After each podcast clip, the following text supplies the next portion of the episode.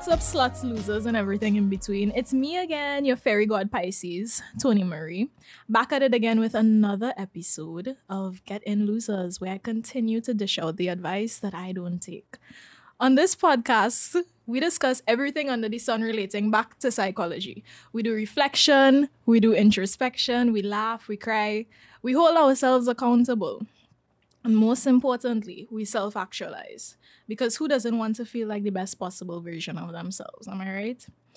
Before we jump in, though, I'd just like to give a quick disclaimer that while I am, I have a degree in psychology, I'm not a licensed psychologist or a practitioner in the field.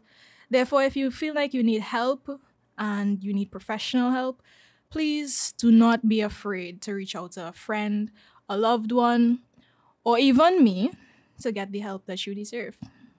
All right, let's get into it. So today I'm flying solo. I have no guests today, so it's just my voice you're gonna hear for the next, I don't know, 45 minutes, oh, hour. Let's just make this real quick now. We're gonna talk about the ego today. And we're gonna talk about human insanity. Have you ever thought that the entire human existence is absolutely insane? We've had World War One, World War Two, we've had threats of World War Three. We've had many things that have contributed to the destruction of our planet solely on the basis of the fact that we've done it to ourselves. We suffer with mental illness, we suffer with plagues, we suffer with uh, like so many like diseases of the mind.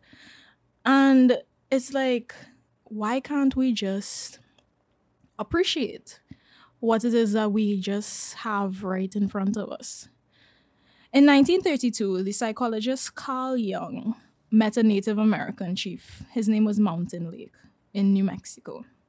When Jung asked him what he thought about the European people who had conquered his country, he gave a damning assessment. He said, The whites always want something. They are always uneasy and restless.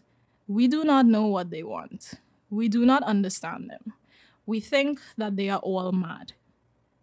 Other indigenous people have also shared Mountain Lake's bemusement, and many people believe that the Europeans' lust for possessions was some sort of madness. As the Sioux chief Sitting Bull said, the love of possession is a disease with them. They claim it, they claim this mother of ours. They claim their earth as their own and fence their neighbors away. In a similar way, many were shocked by the Europeans' lack of connection to and lack of reverence to nature. As one of the most acute observers of the differences between the European and the Indian worldviews, Chief Luther Standing Bear wrote Indian faith sought the harmony of man with his surroundings. The others sought dominance of surroundings. For the Indian, the world was full of beauty, but for the white man, it was a place of sin and ugliness to be endured until he went into another world. In other words, indigenous people seem to think that there's something wrong with us, that we are mad. I say we because we follow and subscribe to Western culture.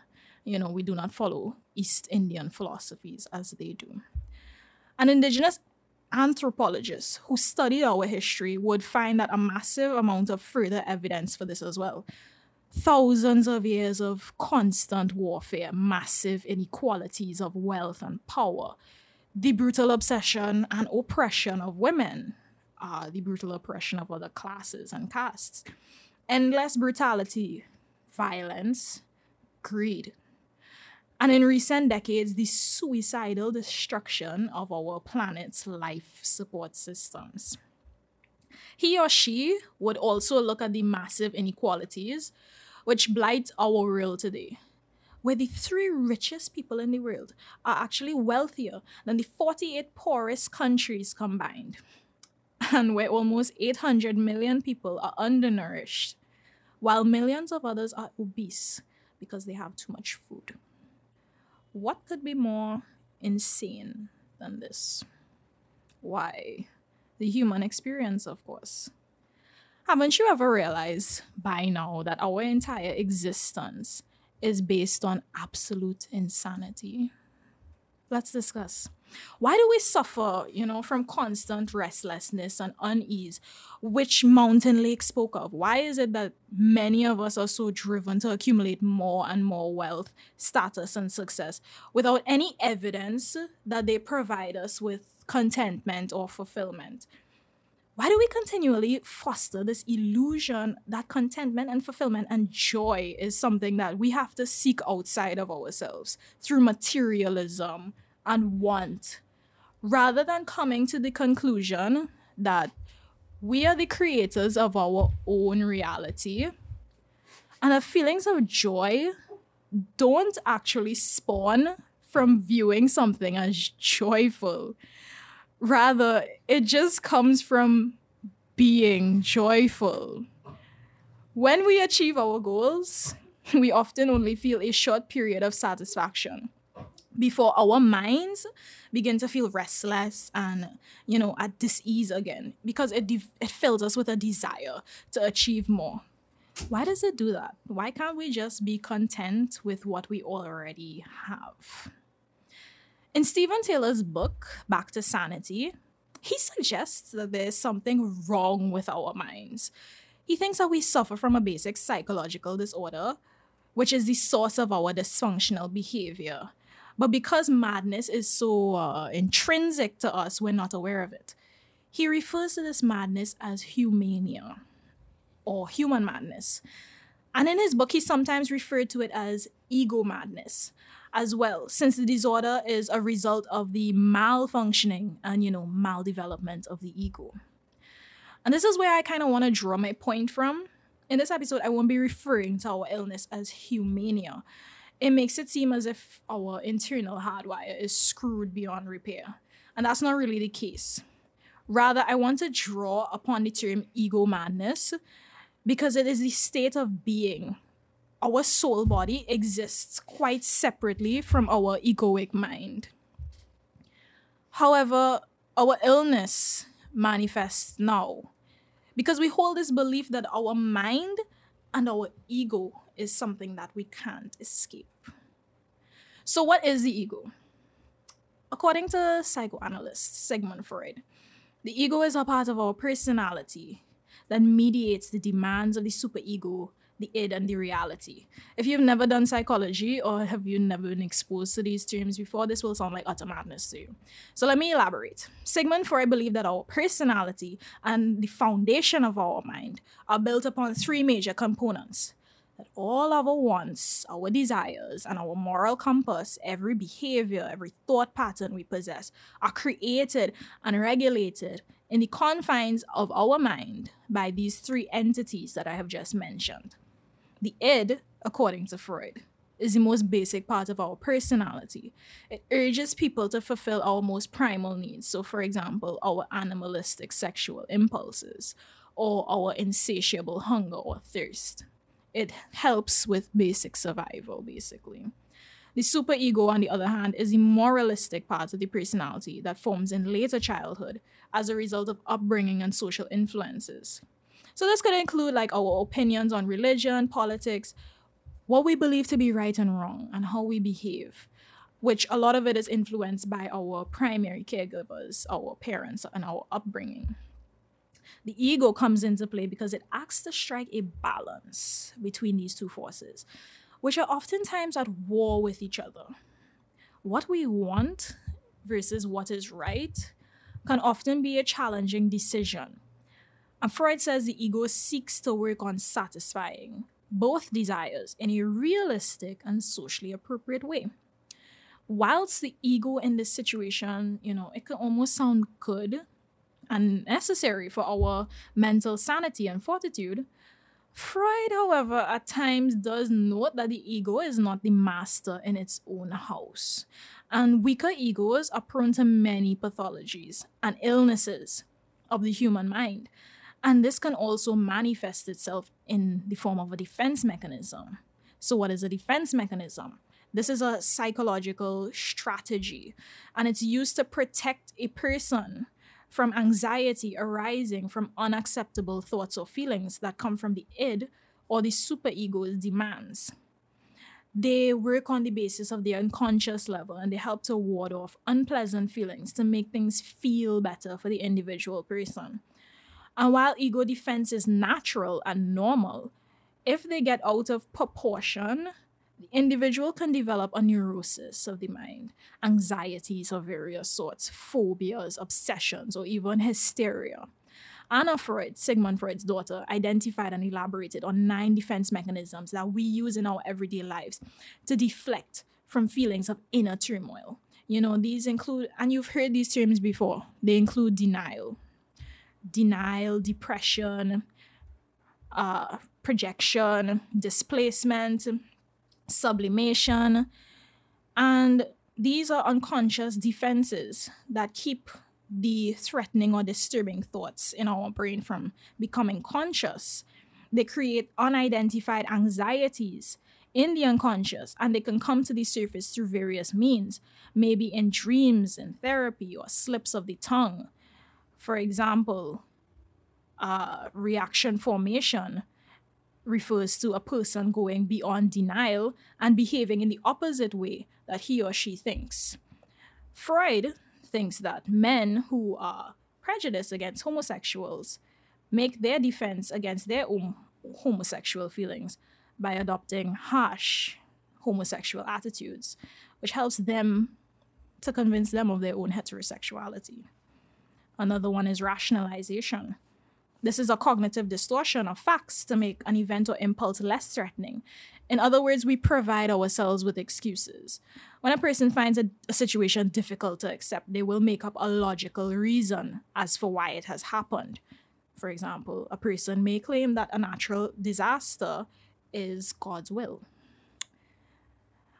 The easiest way to notice that these defense mechanisms are in action is by observing the trail of emotional reactions it leaves behind. Anger at a loved one, a need to be right, a feeling of insecurity in certain situations, feelings of jealousy that are unexplained, the need to impress someone, and so on. These emotions can be attributed to the false beliefs that comprise the ego. In the beginning, it's easier to see the symptoms of resulting emotional emotions and drama rather than the ego that caused it. So, although Freud describes the ego as something that is necessary to keep our sanity in check, let's look at it objectively as we just did. The ego isn't entirely all good, is it? Moving away from the psychological perspective of it. Let's move now into an Eastern philosophical perspective. Since the Native Americans think that we're all mad, you know, the ego, in a spiritual standpoint, is a false identity that has been created by our minds, in which all our beliefs, our personalities, our talents, our abilities form an artificial sense of self. But it's fundamentally not who we are.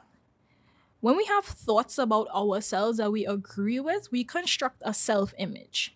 For example, I'm not good at math. I am emotional. My breast long. I am I am better than you. That was stupid of me to say, etc. And when we even believe with the slightest conviction that these ideas define us, then we are building or reinforcing an ego in all cultures, developing a self image is a normal part of socialization.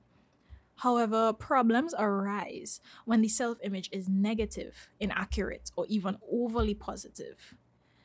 And while this description might make the ego seem like a static thing, it is not.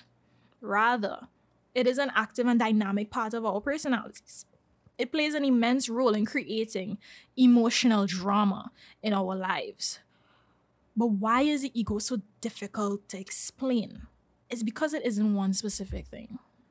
One of our most deceptive aspects of the ego is that it generates powerful emotional reactions and then it blames us for how it made us feel. So the anger that we react with, it comes from the ego-based beliefs of being right and quote unquote knowing better than someone else. The ego always wants to feel like it's better than or different to somebody else. Perhaps there's also a uh, victim interpretation of betrayal underneath. You know, after we overreact with anger, we might feel badly for acting that way. And the ego then shifts to this kind of self righteous, knows better, and, you know, it kind of makes us feel sorry for overreacting with anger. And it assumes this identity of being in the wrong and taking the blame for overreacting. All these attitudes, thoughts, and beliefs take place in the mind. And even though they are completely different, all of them come from us. Returning to Taylor's book, Back to Sanity, ego madness is oftentimes too omnipresent and too unaware to the person. So it, it becomes a little it becomes a little difficult to discern the difference, but it's certainly the cause of human distress and human suffering. It means that the normal state of our minds is insanity. In fact, according to Buddhism, life is suffering. And the suffering begins in our minds this psychological discord, as I like to call it, is so it's so normal to us that we don't even realize it's there. It's like background noise. You're so used to it, you don't you don't even hear it anymore. But it has massive consequences. It means that we have to keep our attention focused outside of ourselves and fill our lives with constant activity and distraction. It's like addicts who need a constant supply of a drug. It makes it impossible for us to find contentment it causes discord in our relationships. It causes a great deal of cognitive dissonance. You wonder why, well, what came over me? Why did I react this way? When ego controls your self reflection process, you have no chance of seeing the root cause of your emotional traumas because it reaffirms the behavior by hiding in self criticism it's even possible for much of the conflict, oppression, and brutality which has filled human history. So, how do we fix it? Many spiritual practitioners hold the belief that the ego must be destroyed to let the spirit flourish, which is, of course, impossible. The spiritual side of ourselves is often left undeveloped because our attention is outward in the world of stuff, things, and the temporary desires of the ego. Meditation and other spiritual practices allow us to look inward and connect with our spirit, to really ground our being there, to really find our true essence of ourselves.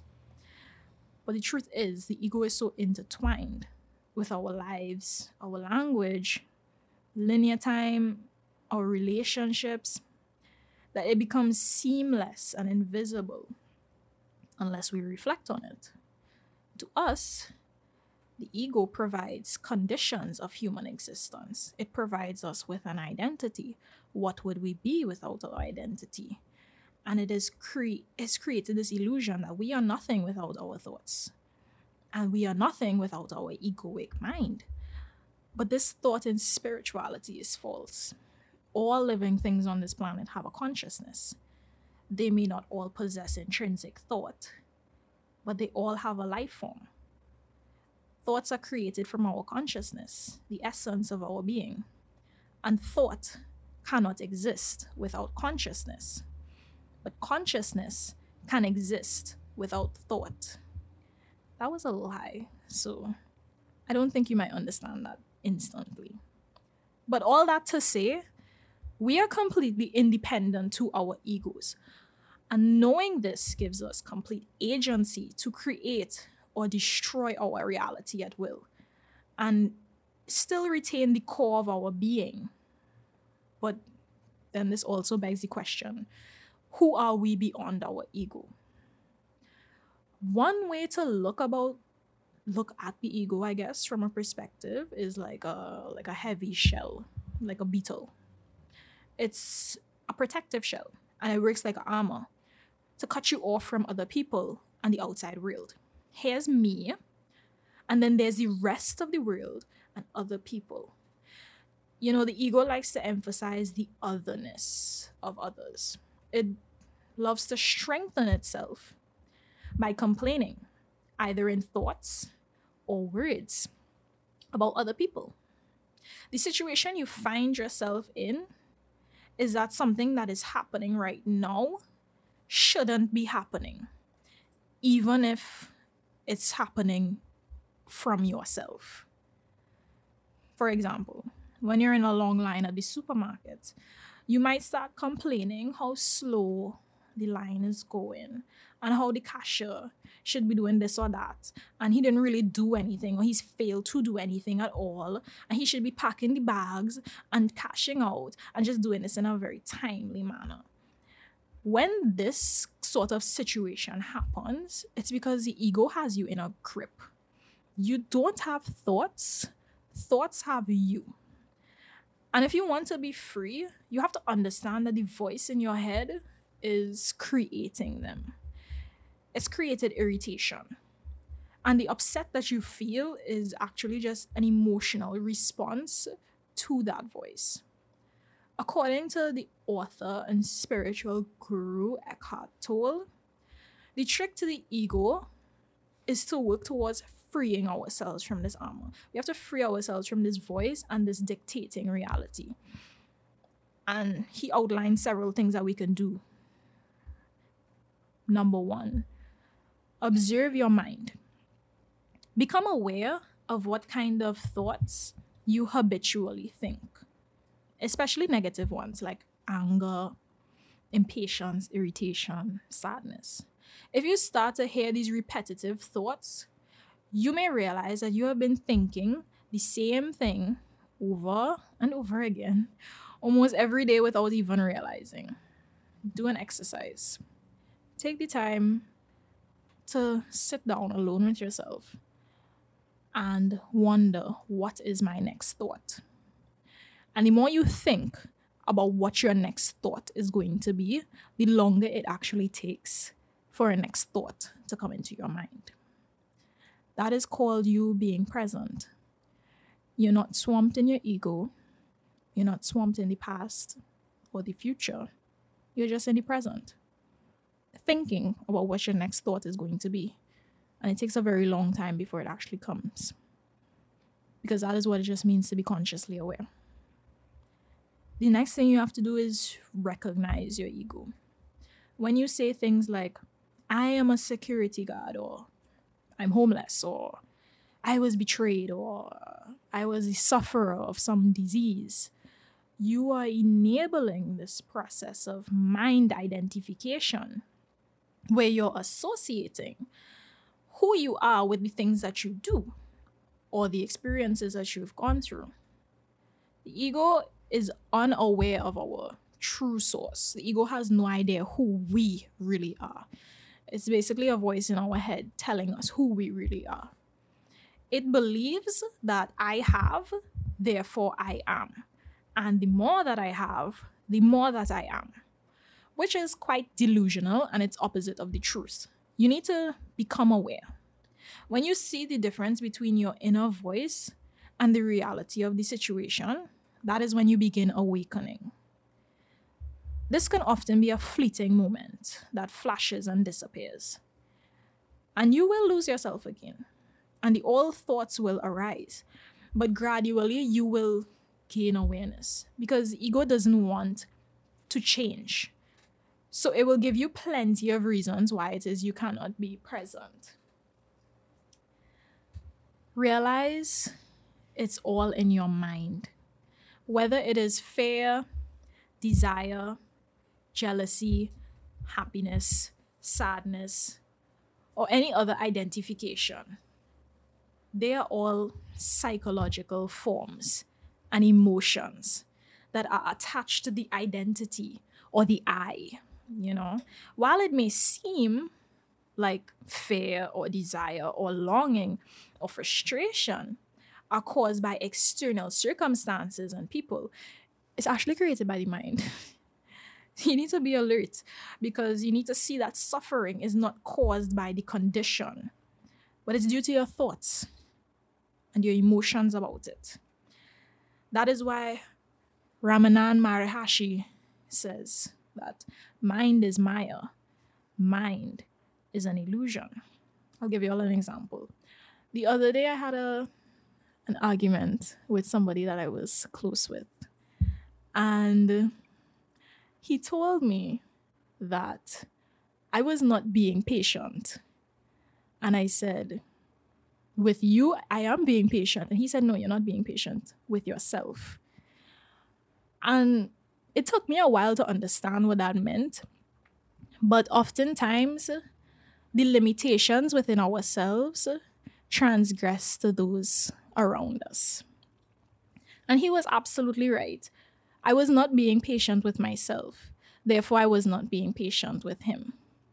I apologized, and he was like, It's okay because you're not acting like you right now. But I see you for who you are. And I said, Hmm, all right, all right okay, mm, hippie shit you on. All right, cool. But like, you know, he was he was really it really made a lot of sense because that was my egoic mind talking. I was over exaggerating a situation in which there is no right or wrong from. It's just what you make of the external circumstances. And in that moment, I was able to watch my thoughts. I was not the accuser, I was not the victim. I was just an observer of my own thoughts and my own actions. And I said, I don't have to choose to act in this way. I can just choose to be. I can just choose to be present and be conscious. And I did. And I said, okay. And whatever argument that we were having before dissolved. And we were just there. There was no cumulative right or wrong. And a lot of the times, the ego, the egoic mind, has a habit of wanting to be right. You want the satisfaction when you're fighting with your friend, your partner, whoever. When you're having an argument, you want that satisfaction of being right, you know? But there's no victor when it comes to certain arguments. And the sooner you realize that, the sooner you can realize you can just have inner peace and just exist. The fifth strategy that Eckhart Tolle talks about is disidentifying with your mind. Here's a practice just watch your mental activity or listen to the voice in your head. Is it compulsive? Does it talk a lot? Does it ever stop talking? Deeply realize that this is not you.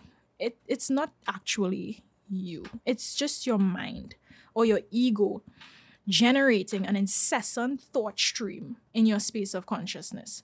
If you were just the watcher and you were just the observer of your voice or your reactions or your emotions, how can you be them? A large part of suffering and problems arise when you believe that the voice in your head and emotions are actually you and suffering and problems arise when you believe that the voice and emotions are actually you. In other words, when you have become the voice, you have developed ego madness. And this phantom self takes over your whole life. You are not even there. But this is just a mind created image of you. And finally, let go. For instance, if you have been fired from your job, you might be resistant to being negative. You might want to adopt this super positive personality. You know, you just listened to my first episode of my podcast about optimism, and you're deciding that you'd like to take a more optimistic uh, approach towards life. So you're like, yeah, I'm gonna be more optimistic. It's a great thing that I lost my job. That that unnecessary we hold on to this fairy tale belief of supposed happiness and that we should be happy, but in reality, it just keeps you stuck where you are. So instead, try to describe only what is happening. Have no feeling of it, no judgment of it. I do not have a job, so I have to go and look for one. We may feel upset that we have lost our job. We may feel angry, bitterness, resentment. Of course, these are all normal and natural behaviors. And feelings and your feelings are completely valid. However, don't let it take over your life. Don't go into a depression for extended periods of time, brooding and feeding more into this negativity. It could, because it could spawn into other areas of your life. You've lost your job. Now you're fighting with your man. You're fighting with your parents. You just lost some money gambling. What kind of thing is that? Let it go. Observe the thought. Observe the thought. And just say, all right, this has happened. How can we productively and healthily move forward? Because you see, the mind is an imposter and it pretends to be you. It can be a wonderful tool, but the problem comes when you seek yourself in it. Then it becomes egoic and it takes over your whole life. Who would want to be stuck in their head for in their entire life? Human beings, that's who. Your sense of self is derived from ever changing content which is based on the past, it's based on mind identification, it's based on various forms of yourself. But the truth is, we need to deeply realize that we are not our minds. Our personalities are artificially constructed, our experiences and how we perceive them are a result of our own interpretation of everything we've ever known. Have you ever looked back on a memory many years into the future something that made you feel a very strong emotion, let's say anger. And many years after, when you look back on it, you feel nothing. It was your interpretation of it at that time that made you feel anger. But just as how you feel ambivalent now is just as how you could have felt ambivalent then. You didn't need to create a negative memory of something you chose to create a negative memory of something. The reason why Native Americans think that we're so fucking mad is because we've never actually been aware of how infinitely wonderful our beings are. Nature and the abundance of planet Earth have always been a gift. We have just been too stuck in our minds to see that. So, to the argument that human experience is insanity, yes, I do tend to agree.